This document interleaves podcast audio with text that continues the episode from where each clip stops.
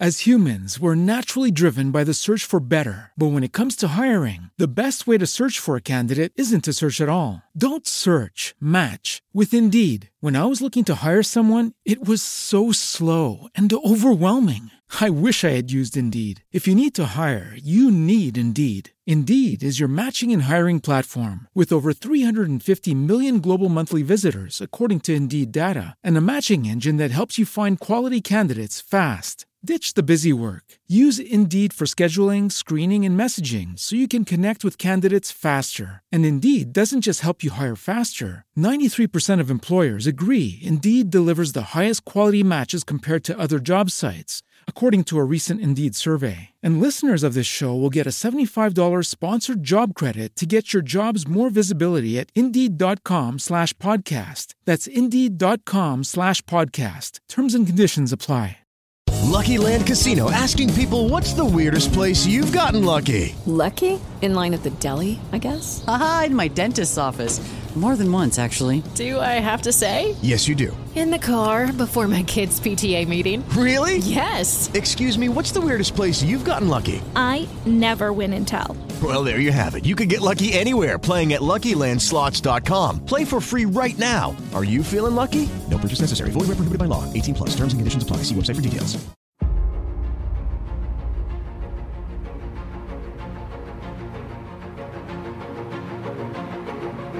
Buonasera amiche ed amici e bentornati a un altro episodio di Fumettocrazia, un nuovo episodio del vostro podcast preferito che parla di fumetti prodotti da casa Marvel e casa DC Comics. Siamo giunti all'episodio 78 e la voce un po' più squillante del solito che sentite nelle vostre orecchie è Giorgio Ceragioli.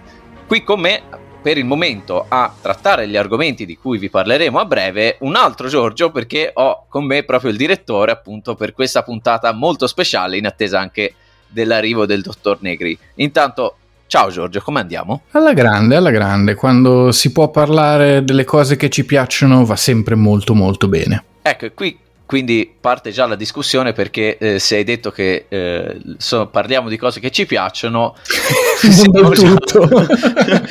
spoiler, il primo punto della scaletta è che delusione, l'ho inserito io perché stiamo parlando per il filone non solo carta, appunto alle ultime due entries del, eh, del famoso MCU, appunto che sono Thor, Love and Thunder e Miss Marvel. Andiamo quindi in ordine cronologico e, e partiamo da Thor, Love and Thunder, proprio dalla pellicola di Taika Waititi eh, iniziamo il nostro tour, diciamo, nel, in questa ultima fase, questa fase 4 dell'MCU, sempre più lunga, mi verrebbe da dire. Quindi partiamo subito.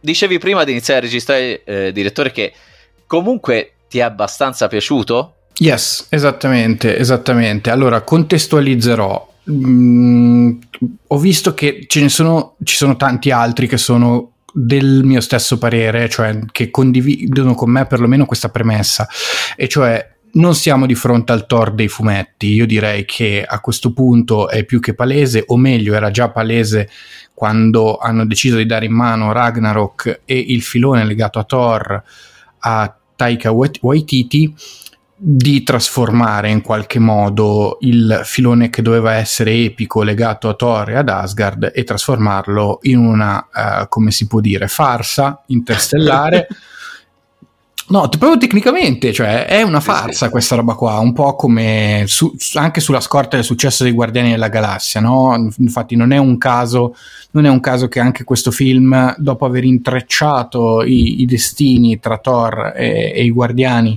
con il crossoverone Infinity War e Endgame, qua si, si riparta proprio da, da, da Thor insieme con i Guardiani. Mm, come dire, magari possiamo anche dopo discutere di questa, di questa scelta in senso assoluto. Io non sono favorevole tecnicamente al fatto che la Marvel abbia dato su molto male la scelta di, di rinunciare al genere epico perché semplicemente non si, è, cioè, si, era convinta di non essere tanto in grado di farlo e forse se, se, Dark World può essere sicuramente una buona motivazione, un buon motivo per dargli ragione, eh, tro- trovo che invece il primo film di Thor, per quanto non fosse un capolavoro, avesse anche degli spunti più interessanti. Comunque, posto che del Thor epico, del Thor dei fumetti non c'è, non c'è più traccia, io trovo che avendola detta male, mandata in vacca, questo film sia tutto sommato onesto. Eh, l'ho, tro- l'ho, trovato compatto all'interno della, della, poetica, per così dire, waititiana. È successo esattamente quello che mi aspettavo succedesse a livello di colpi di scena, colori, messa in scena e tutto il resto. Certo, rimane sempre un po' l'amaro in bocca nel, contasta- nel, constatare che questo Thor qui è più un guardiano della galassia in più che per qualche strano motivo eh, sembra un surfer sotto steroidi biondo un- che gira con, con delle armi fantasy. Però No, appunto fatto, partendo da questa premessa e cercando di ricavare da questi film il massimo che si può ricavare, io devo dire che non sono uscito deluso, l'ho trovato compatto, l'ho trovato interessante e adesso però sono curioso di sentire perché sei così deluso addirittura. Io uh, sono davvero tanto deluso, un po' perché uh, partiamo, facciamo una premessa. Uh, Thor Ragnarok è di tutte le, le entries del, dell'MCU quella su cui la prima volta ehm, mi aveva fatto più incazzare proprio, lo dico platealmente, e che poi a una seconda, una terza visione invece è uno dei film che ho apprezzato di più. Mm, inizialmente appunto la, il, l'idea di, di Taika Waititi fondamentalmente di eh, alleggerire così tanto i toni e di rendere eh, tutto, tutto diciamo l'avventura cosmica con ovviamente eh, riprendendo un po' da Kirby, riprendendo un po' da tutto quello di, di cui abbiamo eh, parlato già con Thor Ragnarok, dopo aver, tra virgolette, capito qual era l'obiettivo del, del regista e degli, eh, degli, sceneggiatori, che sono diversi rispetto a eh, Thor Love and Thunder, capi- eh, una volta entrato nel mood ho capito il senso e l'ho apprezzato. Ed è per questo che Love and Thunder era uno dei film che attendevo di più, era una delle entries che attendevo di più in questa uh, fase dell'MCU in realtà io sono rimasto deluso particolarmente non tanto per il tono comico e scanzonato che io personalmente ho continuato ad apprezzare, mm, non riesco a, a fare a meno, mi rendo conto che alcuni momenti il livello di, di, deficienza e di demenzialità delle battute su tutte le capre sia veramente alto, ma io eh, sono cose che a me fanno ridere, magari il problema è mio, però eh, ri- è un film su cui ho riso tanto, cioè quando vuol far ridere su me questo film, per i miei canoni, per i miei gusti, rido, rido, forte proprio. Fa cioè, ridere. Eh, proprio mm. forte. Ed è una cosa che eh, questo ovviamente mi ha fatto piacere tutto. Ciò che non ho, trova- ho, trovato, secondo me, realizzato veramente male, invece, è appunto la gestione del tono, de- dei cambiamenti di tono, anche improvvisi, tra eh, la figura di Thor e ovviamente soprattutto la figura dell'altra Thor, quindi di Jane Foster. Ah, lo dico subito, qui faremo spoiler a ripetizione, se siete finiti qui mi immagino che abbiate già visto film e serie tv, quindi non venite a lamentarvi poi.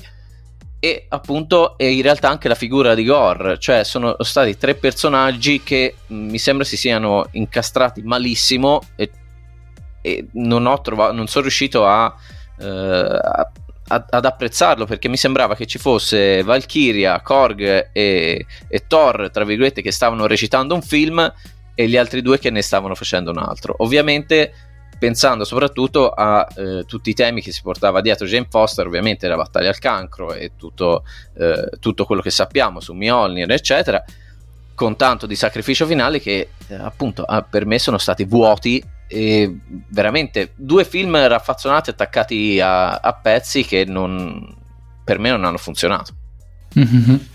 Beh, io voglio chiederti, ecco, da questo punto di vista, se eh, diciamo così la delusione su Gore è stata magari accentuata anche dalle sue origini, diciamo, trattate in maniera un po' sintetica per non dire sbrigativa oppure se è stato in generale semplicemente un problema di registri espressivi cioè troppo cupo, troppo, troppo inquietante, troppo cattivo il personaggio di Gore che sembra appiccicato con lo sputo all'interno appunto di quella che possiamo continuare a definire una mezza farsa allora, non, non, credo sia derivato dal, dalle origini, che comunque, anzi, forse è una delle parti più. Per quello che ho visto, per la mia impressione è forse la parte più riuscita, una delle più riuscite de, del film, che io ho apprezzato di più, però è proprio una questione di eh, non tanto del, della recitazione di Bale, che ovviamente mh, secondo me sovrasta anche un po' tutto il resto de- del cast per quel poco tempo che gli viene dato, uh, uh, che gli viene messo a disposizione, è proprio questo, cioè fondamentalmente il fatto che sia The God Butcher, il macellatore di dei, praticamente non si, non si nota quasi mai, cioè non, è, è più un titolo, in realtà c'è tutta questa cosa del rapire i bambini che sembra anche lì viene a tratti rappresentato come più l'uomo nero che, che sta sotto al letto più che come un, un qualche tipo di, di minaccia eh, di alto livello. E sinceramente era il, la paura più grossa che avevo e il mio dubbio più grosso. Tra l'altro, parlandone quando abbiamo fatto la puntata su, appunto sul, sui bellissimi di, dedicata appunto alle origini di Gore, proprio con Alessandro di, eh, dicevamo ma come, fa a, come farà a farli incastrare in un film che sembra totalmente scanzonato e fuori di testa e ad esempio Ale giustamente eh, faceva notare come WTT in altre sue eh, pellicole su tutte Jojo Rabbit era riuscito a giostrare e co- percorrere questo filo molto fino di eh, mantenere, eh, mantenere l'equilibrio tra i momenti di comicità anche ridicola, anche demenziale e ovviamente argomenti devastanti e pesanti e terribili come ad esempio eh, appunto il nazismo come era in Jojo Rabbit. Quindi anche per dire in Ragnarok, eh, anche quando c'è in Ragnarok la morte di, di Odino, era, secondo me era riuscito a gestirlo in un modo eh, diverso.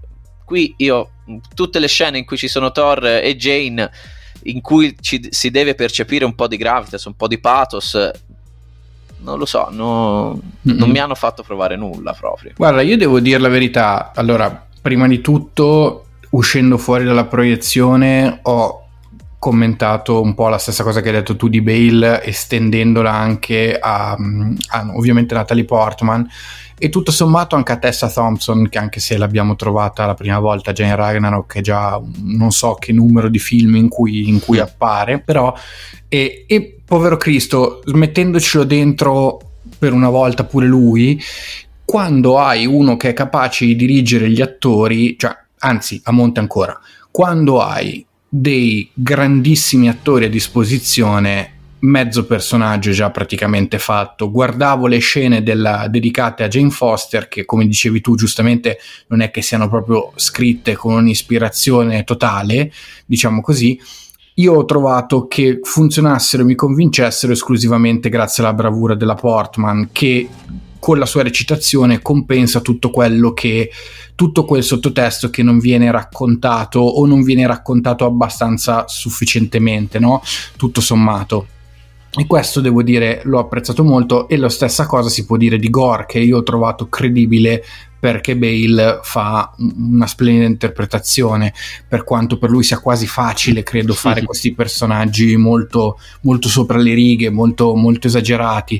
A tratti effettivamente a un certo punto ho capito perché era stato tirato in ballo il discorso su Voldemort, perché a tratti effettivamente la sua interpretazione poteva ricordare più l'estetica, naturalmente, potevano effettivamente ricordare alcune cose di, di Joseph Fiennes con, con Voldemort di, di 15 anni fa nella saga di Harry Potter Potter, però tutto sommato quando si sceglie un cattivo così come dire, così appunto sopra le righe, così quasi isterico a tratti, così invasato, e poi necessariamente ci, ci, ci si trovano delle, de, delle, somiglianze. Gore in particolare, per eh, essere credibile, trovo che il registro di Bale fosse quello più, più azzeccato. Io devo dire la verità, non, non, mi è sfuggito così di mano il film eh, con queste oscillazioni tra, tra, i, tra, i, registri espressivi, devo dire la verità, non, non mi ha dato così fastidio. Ha, se devo dire dire la verità, se devo essere sincero, ancora una volta, come spesso capita con i film Marvel, ho trovato la sceneggiatura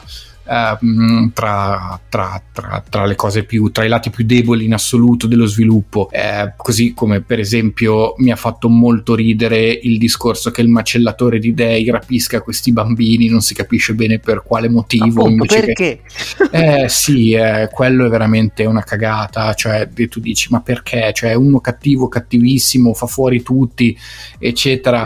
E anche il ravvedimento finale comunque bene o male con la figlia è un po' è proprio una scelta di sceneggiatura che non capisco bene, mh, impelagare Thor trasformandolo nel padre adottivo di una bambina che non si capisce quanto c'entra, quanto c'entri l'eternità, quanto c'entri effettivamente Gore, se sia un miscuglio di DNA dei due, non si capisce. Le male lingue diranno che è solo Taika Waititi che voleva inserire sua figlia dentro l'MCU.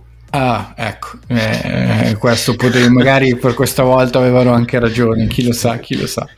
Vediamo, vediamo da questo punto di vista. Però ci sono, come direbbe il dottor Manhattan, che sempre si è lodato, eh, ci sono un po' delle mimmate a livello di sceneggiatura che tu dici veramente, ma, ma what the fuck? Cioè, così. Però, appunto, ti danno meno fastidio che in un film estremamente realistico, estremamente duro e puro, perché appunto tanto vale, vale, un po' tutto. Adesso Filo, mh, scorgevo eh, velocemente gli appunti che ci ha lasciato Filo per riguardo al film e su un punto effettivamente unendo magari al discorso della figlia, cioè c'è un po' troppo Taika anche nel senso di, del suo avatar che è Korg. Da questo punto di vista, eh, in generale, il fatto che eh, insista molto su Korg come tra virgolette linea comica e su quella roba che non ho finito di apprezzare del rapporto strano tra Thor, eh, Stormbreaker e Mjolnir come triangolo amoroso, eccetera. Cioè, trovo che effettivamente a, a Waititi sia un po' scappato il senso della misura su alcune singole situazioni, ecco. Eh, più che sul tono. Ecco. La domanda che viene eh, sorge spontanea, quindi eh, a questo punto è se eh, Waititi non sia un, un, ottimo regista, ma non un uno scrittore di tutto sto livello perché se pensiamo appunto la differenza principale tra appunto tra Ragnarok e Love and Thunder le, eh, chi si è occupato della sceneggiatura magari eh, è meglio che, che, lasci ad altri quell'aspetto e che si concentri sulla regia. Però in generale comunque anche io ad esempio ved- eh, le, le, differenze per dire McCorg e quel tipo di comicità quelle cose mi ha continuato a far ridere per, anche fino all'ultimo secondo anche quando mi rendevo conto che era troppo che continuava, cioè, però l'aspetto comico, come dicevo anche prima, non mi ha, eh, non mi ha deluso assolutamente. Zeus, ad esempio, cioè Russell Crowe, secondo me è bellissimo, forse è, dopo Thor, sì, è forse il, il, miglior interprete de, della pellicola. La, la scena in cui si tira sulla gonnellina per scendere gli scalini è una delle cose che mi ha fatto più ridere. E tra l'altro rende un po' l'idea anche del perché, tra virgolette, Gore ce l'abbia così tanto con questi dei che si vedono che sono così ovviamente decadenti, eh, interessati solo a se stessi. Eh, sì, dopo che, dopo, che li, dopo che, li, vedi ti viene da pensare, ma sai che questo Gore tutto sommato... right. uh, sì, esatto, tutto sommato uh, è una roba... Uh, tutti questi torti, tutto sommato, peccato per questa, per questa sua intransigenza, ma in fondo... Infatti, sì, sì, concordo. Ho letto la recensione di 400 400 calci, ora mi scuso, non ricordo chi è che l'ha, che l'ha, che l'ha scritta, però sottolineava che... Credo secondo... Stanley o Kubrick, credo. Eh? Eh, ora no, non, non, ce l'ho davanti, non credo ricordo, però sottolineava che eh, un film più giusto sarebbe stato che Thor diceva hai ragione a Gore e insieme si mettevano tipo a rincorrere le idee di tutto l'universo, andavano a prendere, però eh, forse no, non siamo pronti per, eh, per, un film di questo, diciamo, di questo tipo. Terrence, Terrence Maverick. Ecco. Ok, ecco kudos to Terence perché eh, eh, quando l'ho letto ho detto certo eh, eh hai cioè, d- d- come ho fatto tra l'altro a non, pensare, a non pensarci prima? Io sono morto qua, con, con, l'immagine di Gore che si tira sul cappuccio e sottoscritto The Beautiful People quello mi ha, ucc- mi ha veramente ucciso perché effettivamente cazzo è Marilyn sempre, sempre alto livello eh, 400 calci. Sì. e tornando, eh, tornando, a Thor una cosa che come avevi eh, accennato anche te prima prima, che è un'altra cosa che sinceramente mi inizia un po', come sottolineò anche Filo ne, negli appunti che ci ha lasciato, comunque, cioè anche questo voler sempre comunque eh, riabilitare Villain sul finale in ogni modo cioè, questo finale secondo me proprio non ha senso, cioè che, Mm. che arrivati lì a quel punto eh, debba far tornare in vita sua figlia e gli altri dicono sì perché in realtà Thor vuole anche diventare un padre, appunto eh, di nuovo come dicevamo prima, veramente dà l'idea che, che Taika volesse solo mettere sua figlia dentro, cioè, no? Tra l'altro Ah, rendendola un personaggio tra i più potenti dell'universo così a caso. Thor evidentemente al di là di questo passaggio tra virgolette a vuoto perché poi comunque i numeri eh, che vediamo ovviamente in botteghino continuano a essere eh, i soliti a cui ormai siamo abituati cioè una quantità di, di soldi senza senso. Però una cosa su cui mh, c'è da iniziare a ragionare e credo che anche Marvel prima o poi debba iniziare a ragionare è che un film che spende 250 milioni di dollari di budget più come sempre sottolineato anche te raddoppiati con i costi di, eh, di marketing e di pubblica- pubblicità eccetera eccetera non può essere così brutto proprio dal punto di vista tecnico cioè Cosa non ti ha convinto dal punto di vista tecnico? La fotografia così brillantante, così cosa, cosa eh, non, la CGI? Eh, secondo me la CGI inizia a diventare veramente un problema eh, ricorrente, cioè soprattutto in film che ne fanno un uso così, eh, così elevato, così, così largo. La- il green screen ovviamente ormai ovviamente non è che possono girare eh, su, su Marte o chissà dove altro, però anche il, ci sono alcune scene proprio che secondo me si vede troppo rispetto anche a un film Marvel di, di qualche anno fa. Quindi sembra sia proprio una direzione che è stata presa. E io non so se davvero è che spendono tutto in budget per gli attori tra camè e quant'altro quindi non rimane, non rimane altro cioè, Guarda, io penso che, io penso che purtroppo mh, stia venendo fuori eh, da questo punto di vista in maniera, mh, come dire, eh, impossibile da nascondere il, il- un discorso che fa spesso anche il buon, il buon Roberto Recchioni per parlare di personalità fumettistiche delle nostre parti, e cioè che in realtà eh, l'alto budget di questi film in proporzione rispetto soprattutto agli incassi, non è poi così alto.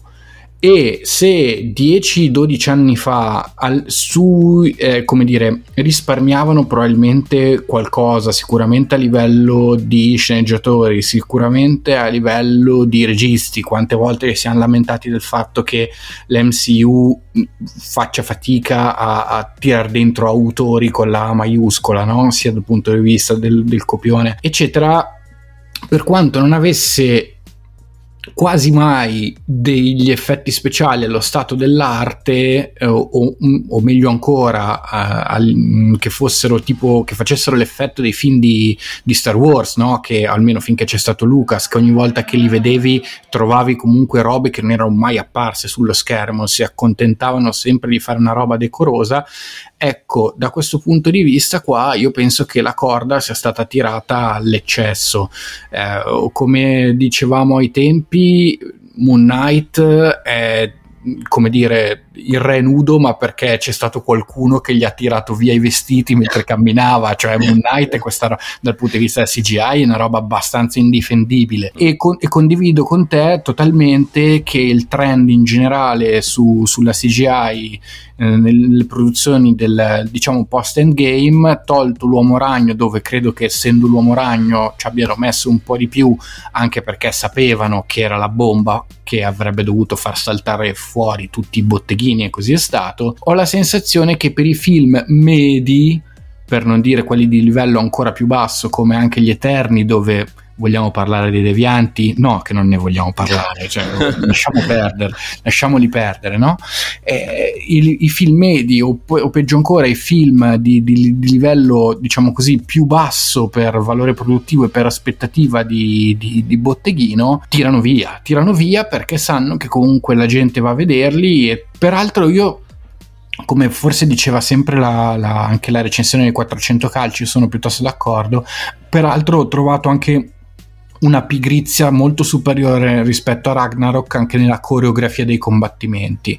Comunque Ragnarok c'è quella scena eh, notevole della, di Ela che, che sconfigge da sola tutto l'esercito di Asgard e ci ho visto, per non parlare del duello tra, tra, tra Thor e Hulk che è vero dura poco ma comunque si, si sforza di essere altamente spettacolare qui invece non c'è nessun momento che, che, ti rimane, che ti rimane negli occhi da quel punto di vista, tranne forse un po' il combattimento in cui Jane si vede Jane arrivare con il martello di Thor la prima volta, però poca roba, c'è anche il trucchetto classico di fare una scena notturna per, per poter sviare un attimo, no? E da questo punto di vista qua sono d'accordo con te, ma penso che sia proprio per una policy in generale MCU e credo che invece ci sia qualcosa da fare a questo punto perché non, non possono più essere così plasticosi gli effetti perché tra poco perché se si continua così è un attimo perderlo il pubblico. Da una parte tra virgolette vorrei che un po' il pubblico si perdesse non perché tifo per eh, fallimento o quant'altro ma perché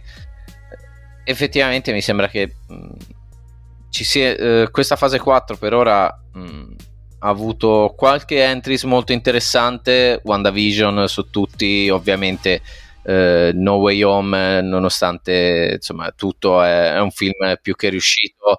Eh, anche lo stesso Doctor Strange alla fine anche se non del tutto convincente, è stato interessante. Loki comunque ha avuto una sua coerenza e che uh, uno sviluppo che uh, potrebbe. C'era, c'era, un tentativo almeno dietro Loki, no? Si, sì, si intravede una ricerca di far qualcosa.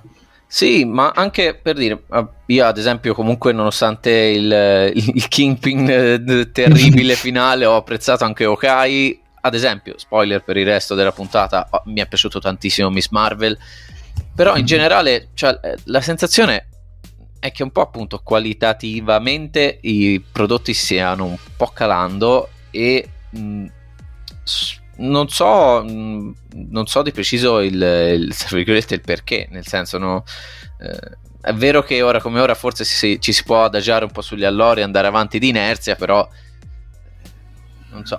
È un attimo, sì. Tra l'altro ci ripensavo solamente adesso, non abbiamo ancora visto She-Hulk.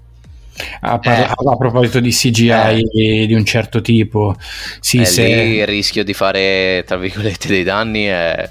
Mm che è un eh, peccato, cioè, eh, eh sì. lo dico perché soprattutto in questa fase in cui i personaggi ovviamente sono più diversi, sono magari anche alcuni minori o che comunque sono meno conosciuti eh, dal grande pubblico, è proprio ora che sarebbe interessante vedere delle eh, produzioni e del, dei lavori che abbiano un'identità, che abbiano una precisa direzione e Thor, per quanto ci abbia dei problemi, questo ce l'ha, però è anche vero che va bene la direzione e tutto, ma poi le cose devono anche essere fatte eh, in un, un certo, certo livello, un certo, con una certa qualità, non, non lo so. Mm. Eh, d'altra parte hanno, hanno, raddoppiato la posta perché con tutto il solito, eh, il solito, l'ormai consolidato ritmo di release cinematografiche hanno aggiunto tutta la parte televisiva e quindi stanno un po' diluendo eh, credo, credo la qualità. Mm, cioè, vedo che per ora sono passati da fare prodotti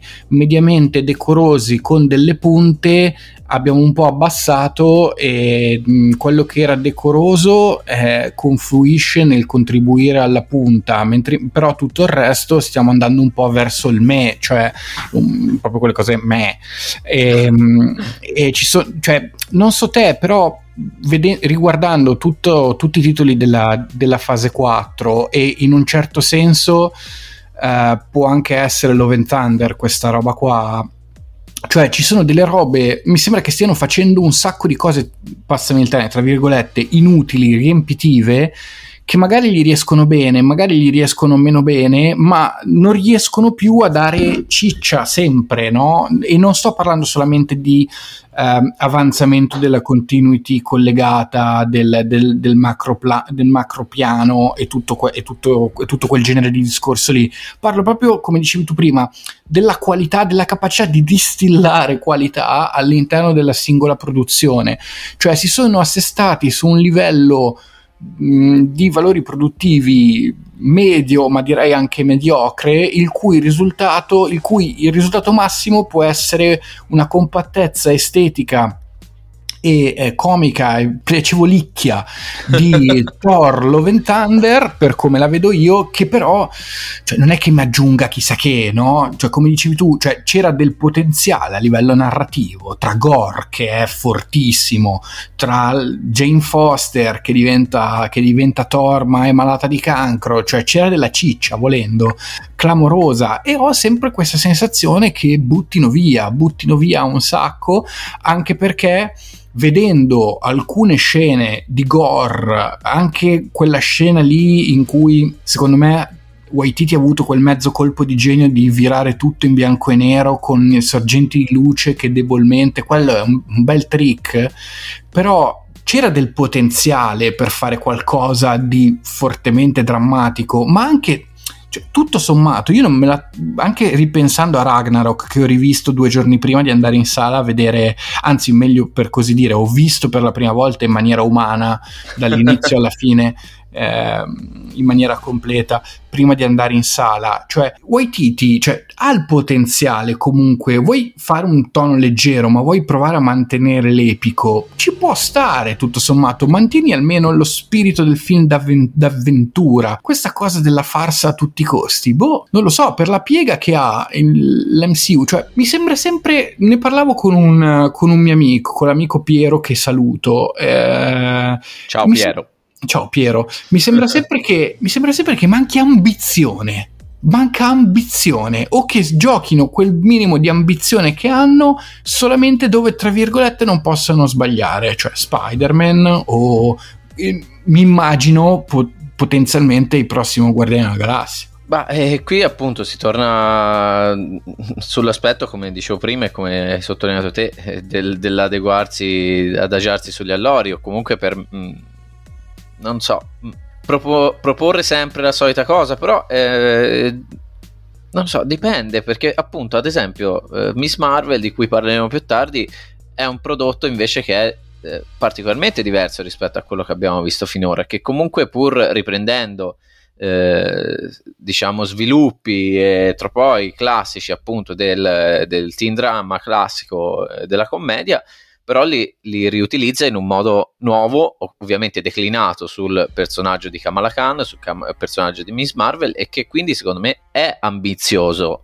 È ambizioso nel senso anche del voler dare taglio, diciamo anche vorrei dire anche registico, comunque con tutte eh, alcune trovate diverse rispetto al solito che appunto fanno vedere che è un prodotto che è questo è Miss Marvel e non è un'altra qualsiasi serie eh, random, eh, punto 0, punto 2, punto 3, fase 4, 5, 6, 7, quella che sia. L'ambizione secondo me manca, manca nel, nel, dare ancora più spazio secondo me a questo tipo di, di narrazione, a questo tipo di eh, unicità appunto ad ogni singolo prodotto.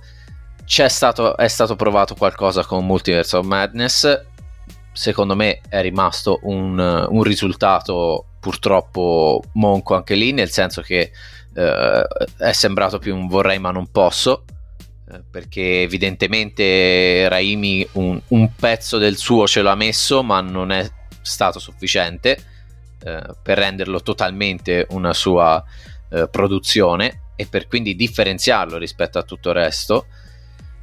Non so, mh, mm, di sicuro c'è bisogno che l- l- si salga tra virgolette un po' di livello. Ora vedremo con il ritorno probabilmente de- di Black Panther, che ovviamente è stato uno di quelli che ha avuto una cifra stilistica più unica anche nella fase precedente de- dell'MCU anche se devo dire che è un film che mi lascia piuttosto perplesso, a me Black Panther, eh? il primo, nel senso senza nulla togliere l'importanza sociale che ha avuto, per carità di Dio, quello è un merito che nessuno gli potrà mai togliere, eccetera. Però è un film che mi ricordo che mi ha fatto uscire dalla sala divertito anche gasato in un certo modo, cioè, ma dal giorno dopo poi mai più, cioè non, mi sono completamente dimenticato tutto quello che è successo, l'ho anche rivisto due anni fa e ho pensato sì, boh, è la solita roba, no? È proprio l'emblema, secondo me, di quello che ti dicevo prima. No? Hanno imparato a fare le cose in un certo modo, però non è che, che osino più, più, di tanto, no? È così. E poi, vabbè, sono curiosissimo di vedere come cacchio si tirano, cosa tirano fuori dal, dal cilindro per il prossimo, visto che eh, banalmente non c'è più Chadwick, per cui, boh,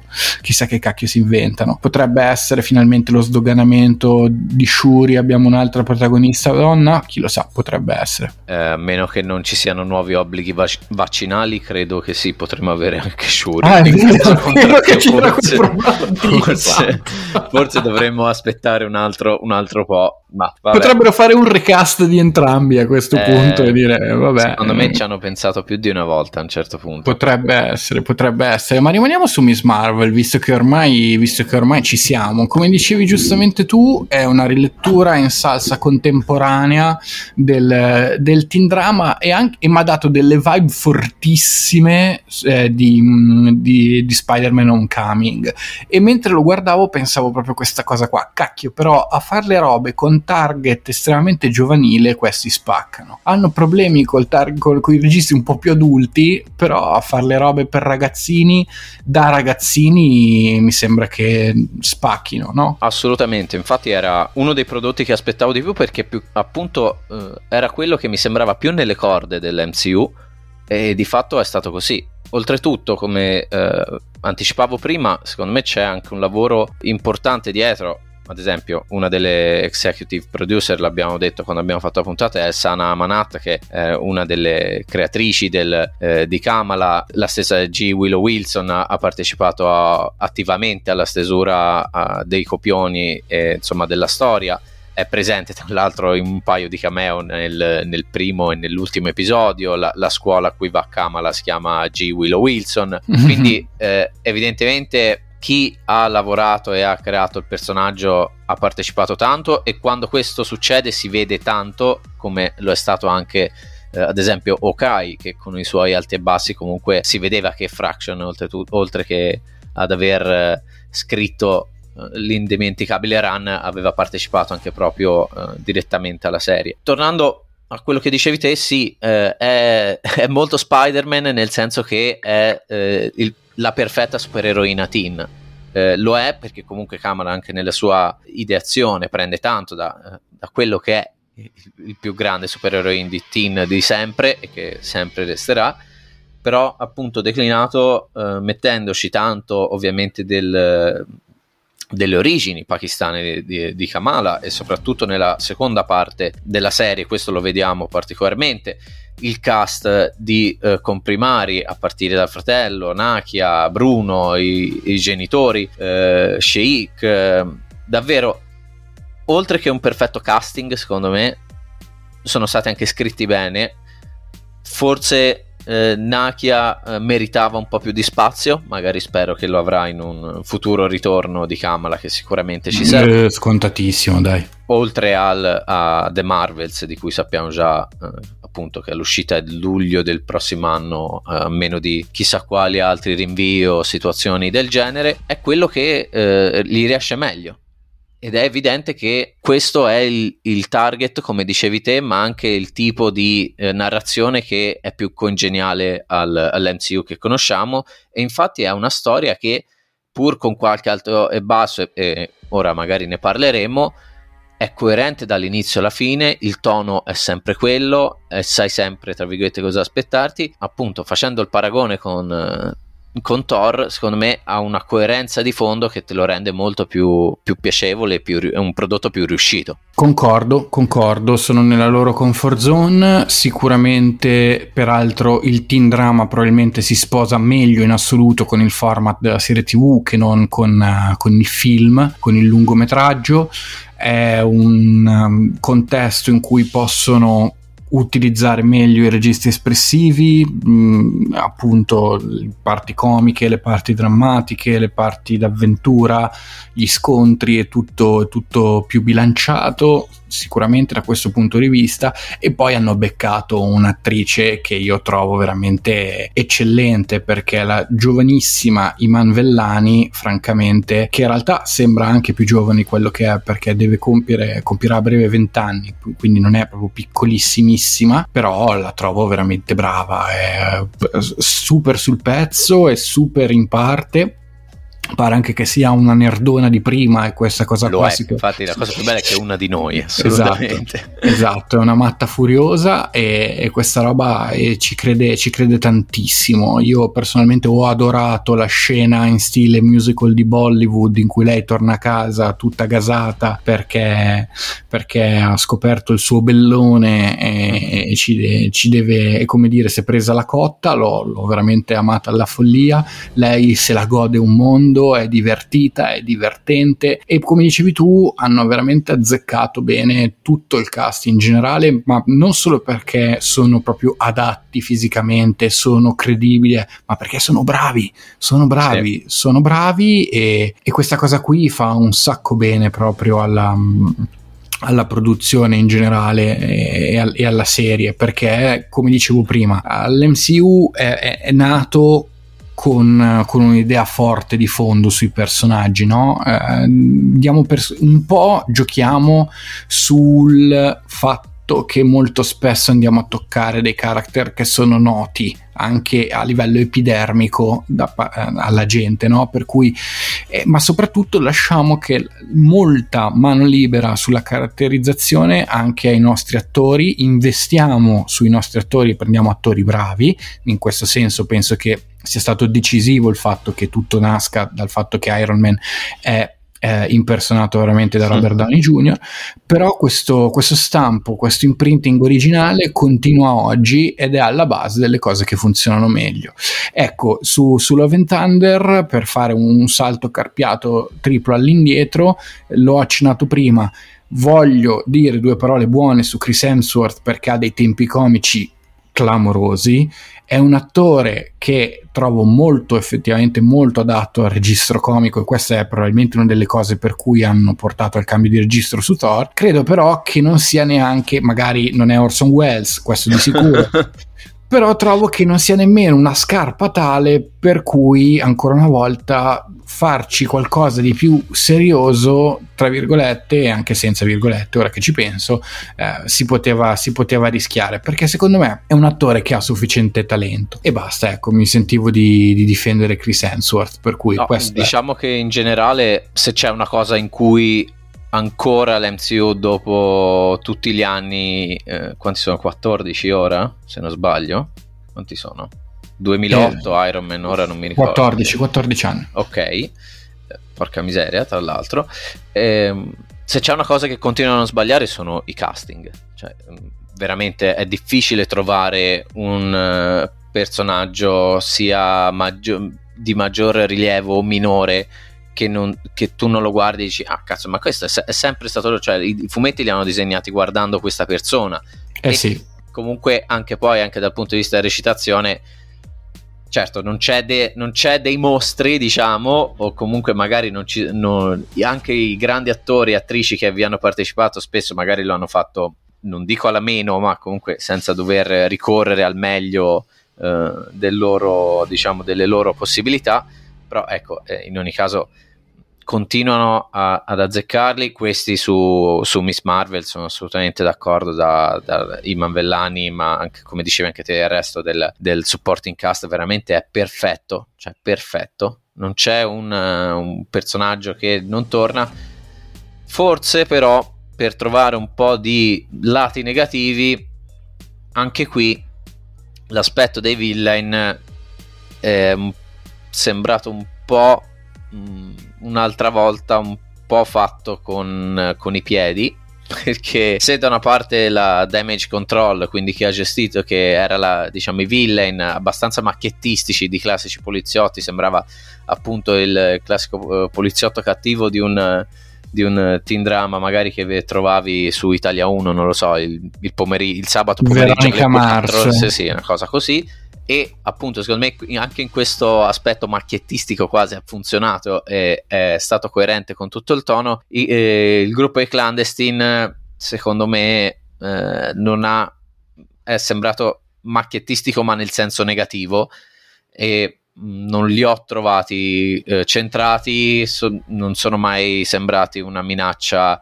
reale, allo stesso tempo non c'è mai stato qualcosa di particolarmente interessante e devo dire che comunque alla fine si torna un po' a una sensazione di vorrei ma non posso anche qui che forse è stato un po' inserito per dare adito più delle origini giustamente di Kamala e per contestualizzare quell'aspetto lì ma si poteva fare di meglio. Ovviamente l'ultima cosa, e poi andiamo in chiusura, è eh, la bomba rilasciata alla fine dell'episodio 6, eh, quando Bruno insomma ricorda, dice a Kamala che eh, i suoi geni eh, sono modificati, anzi sono mutati, con tanto di eh, sottofondo musicale del, dello storico cartone animato X-Men, che tra l'altro sarà a breve eh, rilanciato e che eh, ovviamente le, inizia a aprire le porte a quello che è il, il nuovo gross, la nuova grossa entry che ci aspettiamo a bombona, breve. Bombona, bombona.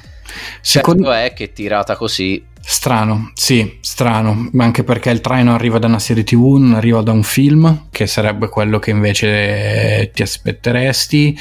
Non lo so adesso cosa, come si muoveranno, credo che mh, mm, un'ipotesi possibile possa essere quella della costruzione di un universo mutante a partire magari da dei personaggi minori per non dover eh, scomodare come dire eh, eventuali recasting dei, dei, calibri, dei calibri grossi anche perché sarebbe, saremmo al terzo Magneto al terzo Professor X nel giro di, di, di, 22 anni che non è proprio poco no? ogni decennio sembra che vadano ricastati questi personaggi e ricordo ancora, ricordo ancora molto forte. Vediamo se invece è un iniziare a preparare il terreno. Eh, trovo anche interessante il fatto che, come, come, ironizzavano alcuni meme che si trovano agilmente sul web, no more inhumans, cioè nel senso... Vabbè, con... eh, questo lo avevamo detto anche altre volte, dopo il, il leggero fiasco della, eh, della serie TV, penso che no non li vogliano toccare neanche co- con un bastoncino, cioè neanche col grissino con cui si taglia il tonno insuperabile, cioè proprio Bravo, sì. Già, infatti l'avevo detto quando abbiamo fatto di, di Doctor Strange, già il fatto che fossero, fosse presente Black Bolt uh, dentro tra gli illuminati era una cosa che era forse la cosa più, che mi ha sconvolto di più di tutto, di, di tutto il film, perché pensavo che no, no, sarebbe stata una cosa tipo No, non è mai successo, non ne parleremo mai più, facciamo finta di nulla. E infatti adesso potremmo quasi interpretare la sua morte nel, nel multiverso della follia un po' come, come, quando, come quando, come si dice, come le scene di Deadpool in cui viene fatto fuori, viene fatto fuori il vecchio Deadpool o queste robe qua, o quando lui torna indietro nel tempo per uccidere eh, Ryan Ray- il Ryan Reynolds che riceve il copione di lanterna verde.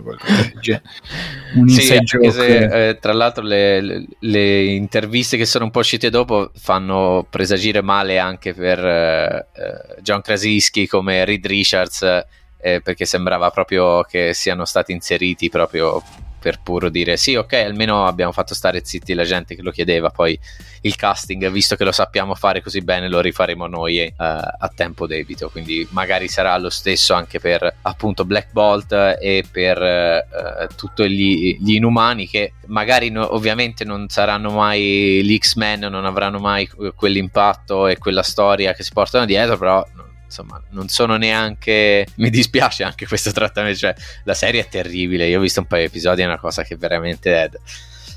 Cioè, non ho avuto il coraggio. Eh, no, è oltre il livello di agghiacciante, veramente. È un peccato perché Lockjaw eh, sarebbe stato bello da vedere con, con, Miss Marvel. E, tra l'altro, a proposito, sono curioso di vedere se ora Miss Marvel eh, subirà questa variazione, questa retcon anche all'interno, diciamo, del mondo dei fumetti. Tra l'altro, spero insieme a Filo questo lo speriamo fortemente che eh, ritorni presto una serie dedicata a lei perché in questo momento non c'è. Staremo a vedere se dal grande successo de- della serie TV che per quel che vale, cioè per il mio punto di vista zero, per il, re- per il resto del mondo a-, a, quanto pare parecchio, è la produzione Marvel con il- lo score di Rotten Tomatoes più alto.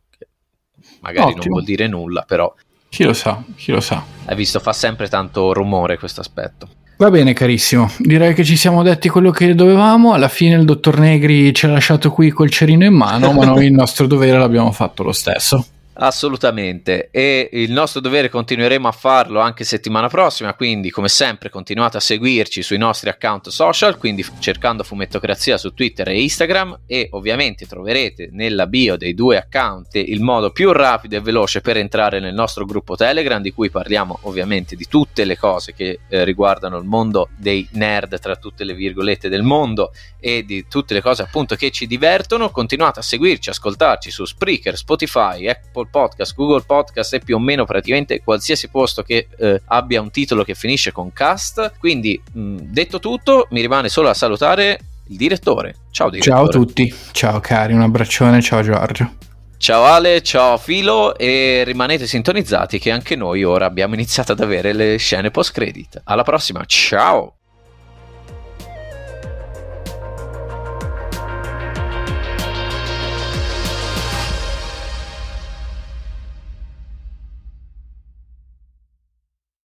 Miss Marvel.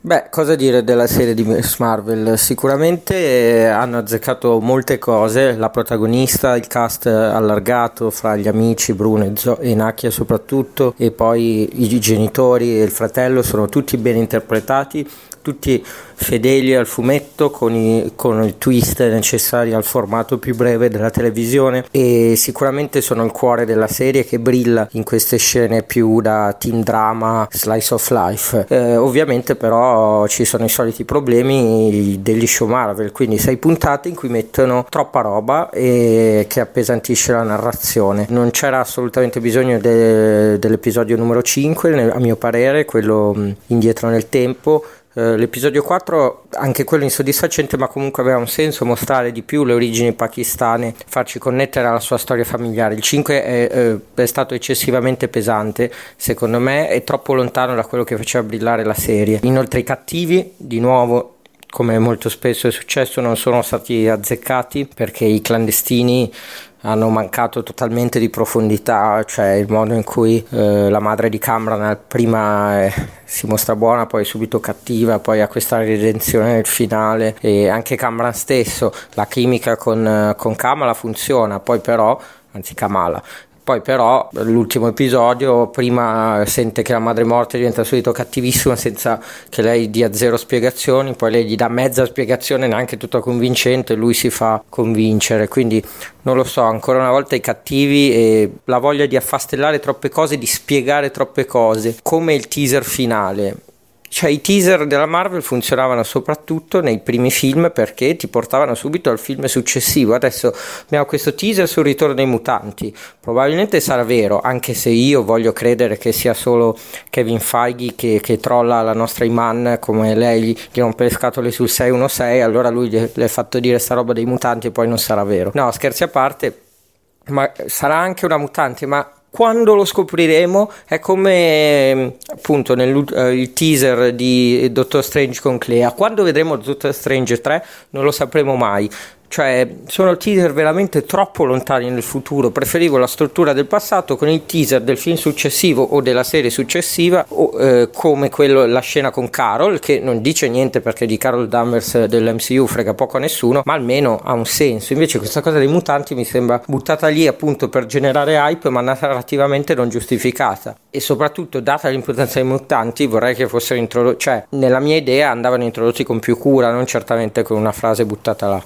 Detto ciò, eh, Kamala Khan e la sua famiglia, i suoi amici si confermano alcuni fra i personaggi più azzeccati da Marvel negli ultimi dieci anni. Sono contento che siano tornati su schermo, siano arrivati su schermo. Spero sia un'occasione perché torni una serie regolare su carta che al momento negli Stati Uniti manca. Secondo me, comunque, la protagonista è piaciuta, quindi assumerà un ruolo importante nell'MCU che è totalmente meritato. Thor Love and Thunder, quarto film di Thor, secondo film di Taika Waititi. Si è sentito che è un film di Taika Waititi, eh, ancora più che il precedente Ragnarok. Taika ha calato la mano forte del successo sia appunto sul precedente film del, del nostro Dio del Tuono che in questo momento a Hollywood dove spazia, produce, fa cose, girerà un film di Star Wars. Sicuramente è in piena fase onnipotente e qui si fa un po' troppo prendere la mano per i miei gusti. Eh, c'è troppo Taika nel senso che si mette lui troppo al centro con il personaggio che interpreta Korg, che secondo me con i suoi spiegoni occupa troppa parte di un film a basso minutaggio rispetto agli ultimi standard MCU. Evidentemente a casa Marvel si sono accorti di troppi sbrodolamenti hanno detto tagliamo minutaggio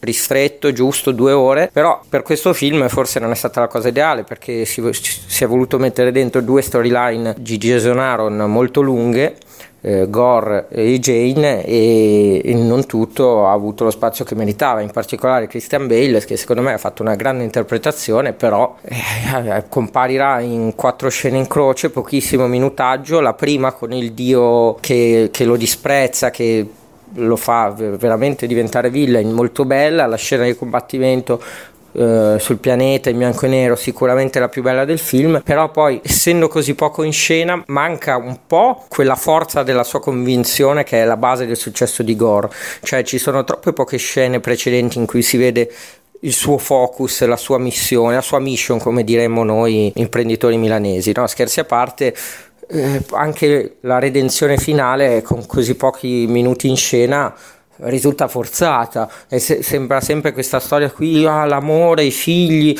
uh, sono più forti di qualsiasi cosa. Pe- però non c'è la storia dietro per giustificarlo davvero. E poi è una cosa che Marvel ha appena utilizzato. In Shang-Chi il padre cattivo poi alla fine eh, lo riconosce alla fine.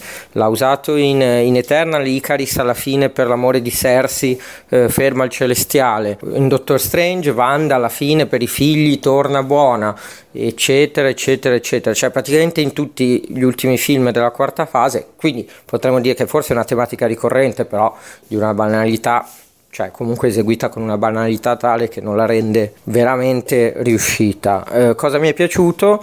Mi è piaciuta la dinamica fra, fra Thor e Jane, eh, secondo me nonostante appunto avrebbe meritato di più, è stata resa nella maniera corretta, si mostra come Thor. Comunque le permetta le proprie scelte nonostante queste la, le portino poi al, al, sacrificio massimo, sono fedeli allo spirito del fumetto per, per cui Thor è sì geloso che Mjolnir l'abbia scelta ma allo stesso tempo eh, riconosce il valore della, eh, della, potente Thor. E questo secondo me è stato reso nell'equilibrio giusto. Poi appunto eh, Chris Hemsworth comunque si diverte, fa divertire, la maggior parte delle, delle, battute secondo me sono riuscite anche se a volte un po' troppo sul cringe, in particolare non mi convince del tutto Natalie Portman con questo tipo di umorismo quando fa le battute sul, sulla frase ad effetto del supereroe e la scena eh, diciamo su Omnipotent City con Zeus eh, secondo me è un po' troppo sopra le righe perché non riesce a mostrarci nulla di questi dei se non farci empatizzare totalmente con Gore. Cioè, alla fine è poco credibile che davvero solo Thor, Jane, Valkyria, fra tutto quel um, consesso di dei, mostrino un po' di empatia. È veramente, cioè, è proprio una satira, ma fatta alla, alla, maniera grossolana. Ecco, poi dai, il dio dei, dei ravioli cinesi, che è un cavolo di ravioli cinesi, cioè quello un po' troppo. Comunque, in generale, è un film che scorre, eh, appunto, anche grazie al ritmo tenuto. È anche divertente, però non si può dire che sia pienamente riuscito. Ed è un peccato, in particolare voleva essere un po' stand alone e in questo sicuramente non si ricollega ad altre trame in corso adesso, però hanno dovuto metterci tutti gli spiegoni sul passato, ricordarci Thor e Jane, ricordarci dove avevamo lasciato Thor dopo Endgame secondo me eh, siamo arrivati a un certo punto in cui bisogna tagliare un po' sugli spiegoni e avere più fiducia nel pubblico, altrimenti il film ogni volta funziona sempre meno. Eh, è un peccato, eh, adesso il prossimo film sarà quello con più problemi produttivi della storia di film Marvel che già ne hanno avuto tanto, cioè Black Panther Wakanda Forever, quindi non è un periodo facile. Almeno adesso arriva un mese di pausa anche dagli show, di conseguenza c'è tempo per ricaricarsi e con più pause sicuramente diventa tutto più godibile. As humans, we're naturally driven by the search for better. But when it comes to hiring, the best way to search for a candidate isn't to search at all. Don't search, match with Indeed. When I was looking to hire someone, it was so slow and overwhelming. I wish I had used Indeed. If you need to hire, you need Indeed. Indeed is your matching and hiring platform with over 350 million global monthly visitors, according to Indeed data, and a matching engine that helps you find quality candidates fast. Ditch the busy work. Use Indeed for scheduling, screening, and messaging so you can connect with candidates faster. And Indeed doesn't just help you hire faster. 93% of employers agree Indeed delivers the highest quality matches compared to other job sites, according to a recent Indeed survey. And listeners of this show will get a $75 sponsored job credit to get your jobs more visibility at Indeed.com slash podcast. That's Indeed.com slash podcast. Terms and conditions apply. Lucky Land Casino asking people what's the weirdest place you've gotten lucky? Lucky? In line at the deli, I guess? Aha, in my dentist's office.